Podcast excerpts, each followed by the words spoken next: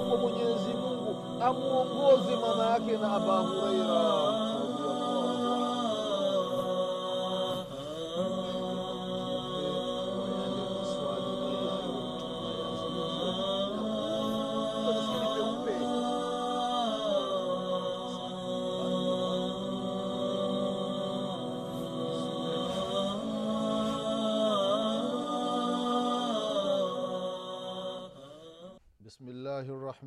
الرحيم. الحمد لله رب العالمين والصلاة والسلام على رسول الله محمد بن عبد الله صلى الله عليه وعلى آله وأصحابه ومن تبعهم بإحسان إلى يوم الدين. أما بعد إخواني في الله أوصيكم ونفسي بتقوى الله فقد فاز المتقون.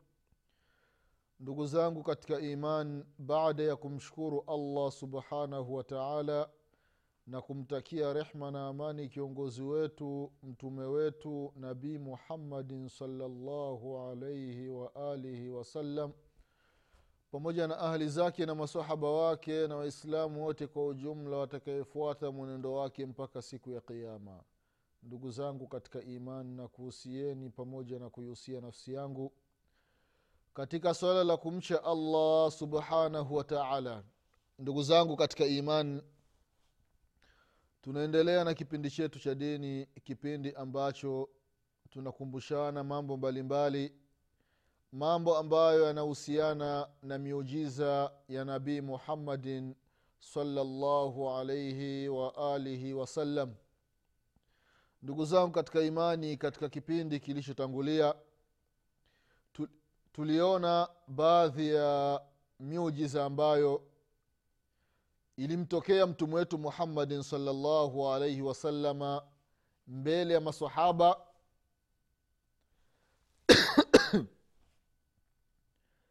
na masahaba radiallahu anhum wakawa ni mashahidi wa ile miujiza wanaiona mbele yao ndugu zangu katika imani. Kama chakula kilivyokuwa kingi kwa abu talhat al ansari ndivyo kilivyokuwa kingi alipofanya karama jabir bin abdillahi radiallahu anhuma. Si hawa wawili tu ni masahaba wengi ndugu zangu katika imani. Mfano ukimwangalia abu ayubu lansari radiallahu anhu waardah vile vile na yeye katika mji wa madina alifanya karamu ya kumwalika mtume muhammadin salllahu alaihi wasalama pamoja na abubakar angalia chakula ambacho kimeandaliwa na, na sahaba abu ayubu lansari radiallahu anhu. Kaandaa chakula huku yani wingi wake ni unamtosha mtume salllahu alaihi wasalama pamoja na abubakari basi lakini angalia namna alivyofanya mtume muhammadin salllahu alaihi wasallam baada ya chakula kuandaliwa mtume salllahu alaihi wasalama kuambiwa kwamba ya rasulllah nimekuandalia chakula kwa ajili yako pamoja na abubakari radiallahu anhu. Mtume salllahu alaihi wasalama akafika katika nyumba ya aba ayubu lansari radiallahu anhu akasema udu thalathin.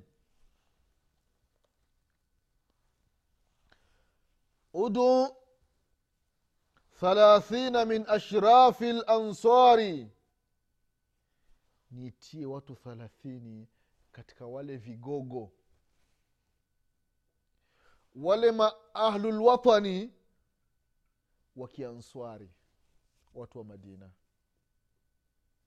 wakaitwa watu thalathini. Wakaingia katika nyumba ya ayubu lansari radiallahu anhu. Faakaluu hata tarakuu wakala mpaka wakaacha chakula. Baada ya wale kuondoka mtume salllahu alehi wasallam akasema uduu sitini niitii watu sitini wakaitwa watu stini wakala wakashiba wakaondoka. Mtume salllahu alaihi wasallam akasema udu sabiin niitie watu sabini. Wakaitwa watu sabini. Wakala wakashiba wakaondoka. Ndugu zangu katika imani wama akhraja minhum ahadun hata aslama. Hakuna yoyote kati ya wale vigogo wa kikafiri walipotoka katika nyumba aba ayubu al answari isipokuwa wote wamesilimu wote wamesilimu ndugu zangu katika imani. Na hii ni aina miongoni mwa aina za dawa ndugu zangu katika imani. Ni kwamba baadhi ya madai ni kwamba dawa tumeifanya kwamba ni ya sehemu maalum ya misikitini kufanya mihadhara waislamu kwa waislamu nafasi ya kuwalingania wasiokuwa waislamu kwa kweli ni chache mno. Haipewi kipaumbele ndugu zangu katika imani. Ukiangalia masahaba mitume wa mwenyezi mungu alaihim salatu wassalam walikuwa na dauru kubwa walikuwa na majukumu makubwa ya kufikisha dawa ya mwenyezi mungu subhanahu wataala wale ambao wanakuwa wameshaingia katika dini wameshapata mafunzo basi mtume anaondoka anawafuata watu wengine ambao bado hawajasema la ilaha illallah anaanza kuwapiga msasa ndugu zangu katika imani. Kwa hiyo mtume salllahu alaihi wasalama akawaita wale viongozi. Kwa hiyo na dai au tajiri wa kiislamu angalia namna ya kufanya. Unaandaa chakula unawaita viongozi wa serikali ambao si waislamu. Lakini wito wao kwako ni kwa ajili ya kuwapiga msasa kuwakumbusha maneno ya mwenyezi mungu subhanahu wa taala kuwazindua kuwaambia mahasini lislam mazuri ya, ya dini yetu ya kiislamu ndugu zangu katika imani. Na si kama wanavyofanya baadhi ya watu ndugu zangu katika imani. Mtu anaandaa karamu anaandaa chakula anaandaa sherehe anawaita rafiki zake wafanyakazi wenzake wa serikali waislam na ambao si waislam wanakula wengi, wakati mwingine anaagiza na pombe hapo zinakuwepo asema ah, bana unajua kuna wengine hawanyi soda bana ndugu zetu hawa ambao si waislamu. Kwao katika mahfali ya waislamu kuna chakula safi kuna soda na vile vile kuna pombe hapo kwa ajili ya kuwaridhisha wasiokuwa waislamu. Unafanya mambo gani ndugu yangu mwislamu unawaridhisha wanadamu wenzako hali ya kuwa unamuudhi mwenyezi mungu subhanahu wataala haya ni mambo ambayo hayafai ndugu zangu katika imani. Fanya mambo ambayo yatamridhisha mwenyezi mungu subhanahu wataala hata kama wanadamu watachukia. Na sio bila aksi sio kufanya kinyume chake. Unafanya mambo ambayo yanawaridhisha wanadamu hali ya kuwa wafahamu wamuudhi mwenyezi mungu subhanahu wataala na ndio kama ilivyokuja katika hadithi mwanadamu anapofanya mambo kwa ajili ya kumridhisha mwanadamu mwenzake na kumuudhi mwenyezi mungu subhanahu wataala mwenyezi mungu huwa anachukia na anamwambia jibril alaihi salam achukie na jibril anawapitia malaika wote anawaambia ya kwamba mwenyezi mungu subhanahu wataala amemchukia fulani na mimi jibrili nimemchukia na, ni, na nyinyi mchukieni. Kwa hiyo anachukiwa na mwenyezi mungu anachukiwa na jibrili anachukiwa na malaika wote na mwenyezi mungu subhanahu wataala mtu kama huyo anamwekea nuksi duniani viumbe wa mwenyezi mungu subhanahu wataala na wenyewe wanamchukia. Kwa sababu gani? Kwa sababu amefanya mambo kwa ajili ya kuwaridhisha wanadamu hali ya kuwa na muudhi mwenyezi mungu subhanahu wataala vile vile akasema mtume salllahu alaihi wasalama mwanadamu ambaye atakayefanya mambo kwa ajili ya kumridhisha mwenyezi mungu subhanahu wa taala japo wanadamu watachukia mwenyezi mungu subhanahu wa anampenda mtu huyo na anamwambia jibrili ampende na jibrili alahi salam anapita katika malaika wa mbingu za chini. Anawaambia ya kwamba mwenyezi mungu subhanahu wataala amempenda mtu fulani na mimi jibrili nimempenda mtu fulani na nyinyi mpendeni na mwenyezi mungu mtu huyo duniani anamwekea kabuli ili chuki inabadilika watu wanakuwa wanampenda. Allah allah ndugu yangu mwislam usiwe katika kundi la pili.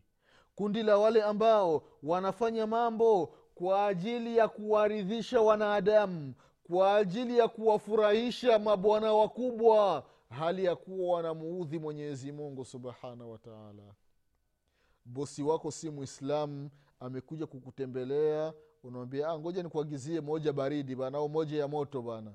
Unamwagizia bia inaingia katika nyumba yako wewe mwislamu kwa ajili ya kumridhisha bosi wako wa kidunia. Hii ni hatari ndugu zangu katika imani. Ni hatari nakumbuka kuna sehemu moja nilikuwa alikuwa mmoja ni miongoni mwa viongozi wa serikali ngazi za juu. Alikuwa ni kiongozi wa jeshi. Katika hiyo sehemu yeye ndio alikuwa mkuu wa jeshi mkuu wa majeshi lakini alikuwa si mwislamu sasa kuna kipindi aliumwa. Sasa tupo gari moja anatolewa hospitali hospitali yupo kwenye gari anarejeshwa mjini sasa wakuwa wamemletea pombe. Bia mmoja kati ya waislamu na yeye ni askari akachukua ile pombe akamwambia mkuu hapana leta nikufungulie. Ule mwislamu anamfungulia bosi wake pombe anampa. Anafanya haya mambo kwa ajili ya kumridhisha bosi wake ili ampende na kama ni cheo amwongeze au kama ni nyota zile amfanyie debe kwa bwana wakubwa amwongeze hali ya kuwa namuudhi mwenyezi mungu subhanahu wataala hii ni hatari na ni hasara ndugu zangu katika imani. Kwa hiyo mwanadamu unaangalia njia za dawa. Alivyoandaa abu ayubu lansari radiallahu anhu chakula akawaita wale ambao si waislamu. Lakini angalia mtume salllahu alehi wasallam. Ukiangalia sira yake historia yake anapokuwa na kana ambao si waislamu lengo lake inakuwa ni dawa ndugu zangu katika imani.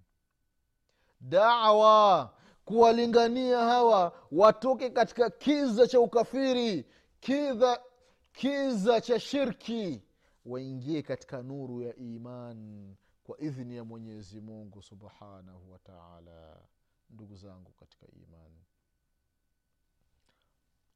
abu ayubu radiallahu anhu anasema faakala min taami miat wathamanuna rajula. Anasema kile chakula changu ambacho nilikuwa nimekiandaa kwa ajili ya mtume muhammadin salllahu alaihi wasalama na ababakari walikula watu mia moja na thamanini chakula. Watu mia moja na thamanini wakala kile chakula ndugu zangu katika imani. Hii ni moja miongoni mwa miujiza ya nabii muhammadin salllahu alaihi waalihi wasalama ndugu zangu katika imani. Katika hadithi ya abdurahman bn abi bakar radiallahu anhuma anasema kunna maa nabii salllahu alaihi wasalama thalathini wa miat. Tulikuwa watu mia moja na thelathini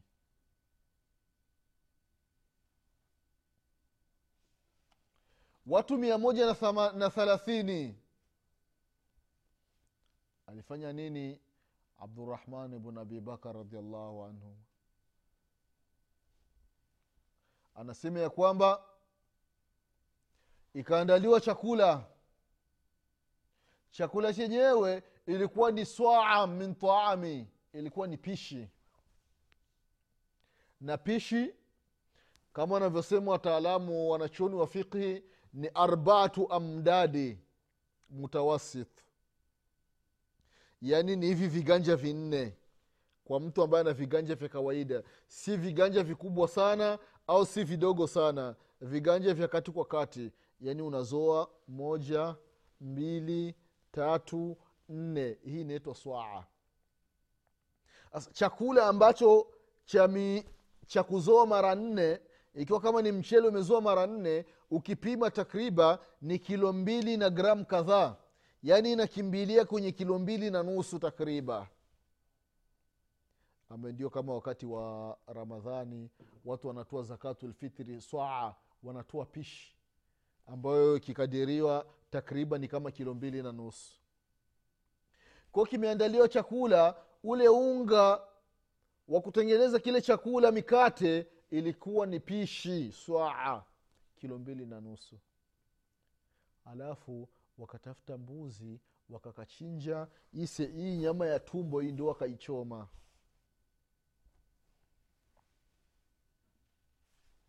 Wakaichoma.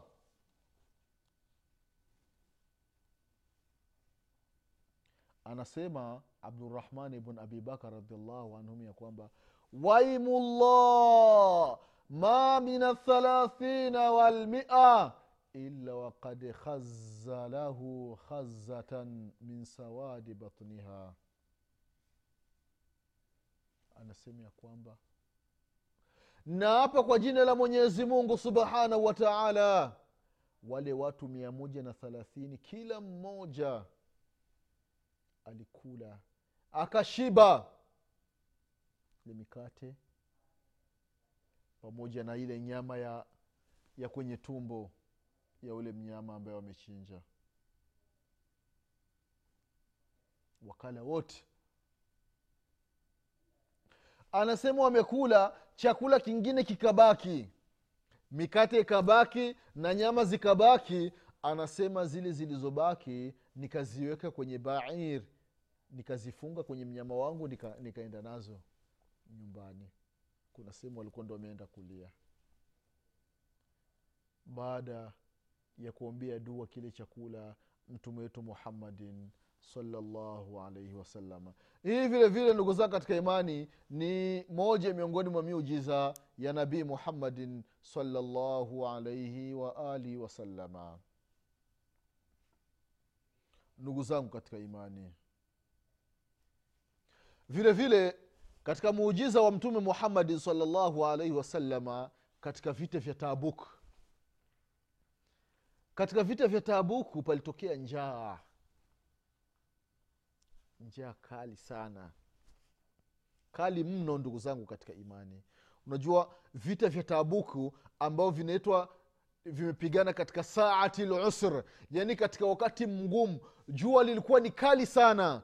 Alafu allahu akbar watu sasa matunda yanakaribia kuiva watu wanajiandaa kuvuna lakini wakaacha kwa ajili ya mwenyezi mungu subhanahu wataala wakatoka katika mji wa madina. Kabla ya kutoka nabii muhammadin salllahu alaihi wasalama akawaambia masahaba inatakiwa tufanye maandalizi ya vita. Kila watu wakaanza kutoa michango mtu mwenye mkuki anatoa. Mtu mwenye kisu anatoa. Mtu mwenye shilingi moja anatoa. Mwenye shilingi mbili anatoa. Mwenye tende anatoa. Mwenye dawa anatoa. Mwenye dhahabu anatoa. Mwenye fedha anatoa ili mradi papatikane maandalizi ya kutosha. Chakula kiwepo dawa ziwepo silaha ziwepo wanyama wawepo na vile vile pesa iwepo. Mtume salallahu alaihi wasalama anaangalia mchango ambao baadhi ya masahaba wametoa. Anaona ni mdogo. Mtume salallahu alaihi wasalama anazidi kuwahimiza masahaba watoe. Katika hiyo vita wanasema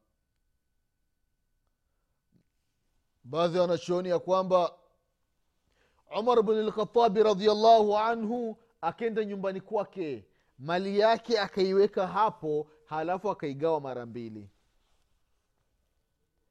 Kama alikuwa na milioni mia moja nyumbani akachukua milioni hamsini milioni hamsini ikabaki akaiweka mbele ya mtume salallahu alaihi wasallam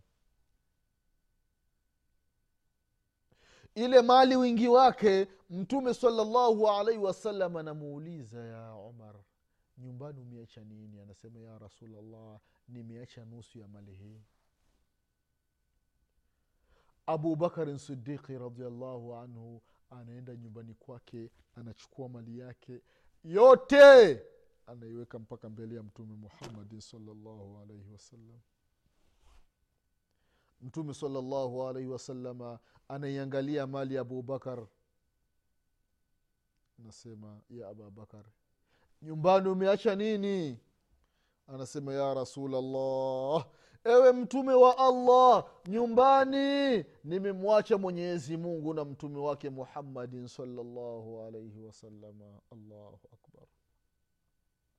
Umar bnu lkhatabi radiallahu anhu akasema wallahi abubakari siwezi nikakufikia katika mambo ya kheri. Kila ninapojitahidi nimeona ngoja nitoe nusu ya mali yangu labda wewe unaweza ukatoa kidogo nikakushinda hata katika hii mara. Lakini siwezi nikakushinda abubakar allahu akbar. Uthman bnu afani radiallahu anhu.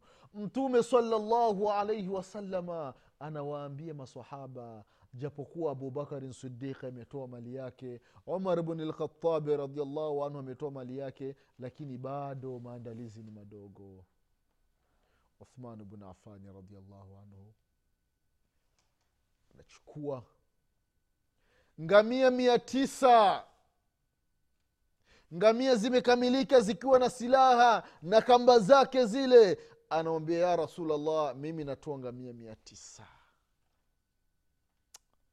mtume salllahu alaihi wasalama anamwombea dua uthman bnu afani radiallahu anhu wa ardah anambashiria pepo. Uthmani anazidisha kutoa. Mtume saa salam anazidi kumwombea dua. Uthmani anatoa masilaha anatoa madhahabu katoa pesa nyingi sana katika vita vya taabuki ndugu zangu katika imani mpaka ikafikia mtume salllahu alaihi wasallam anasema ya kwamba ma dhara bna afani ma faala bada lyaum uthmanu bnu afani radiallahu anhu akifanya kitu chochote mwenyezi mungu subhanahu wataala hamwandikii tena dhambi. Si kwamba eti anafanya madhambi hapana. Ni kwamba imeshajulikana mwenyezi mungu ameshamfunulia mtume salllahu alehi wasallam ya kwamba uthman ni miongoni mwa watu wa peponi. Mambo mabaya tena hafanyi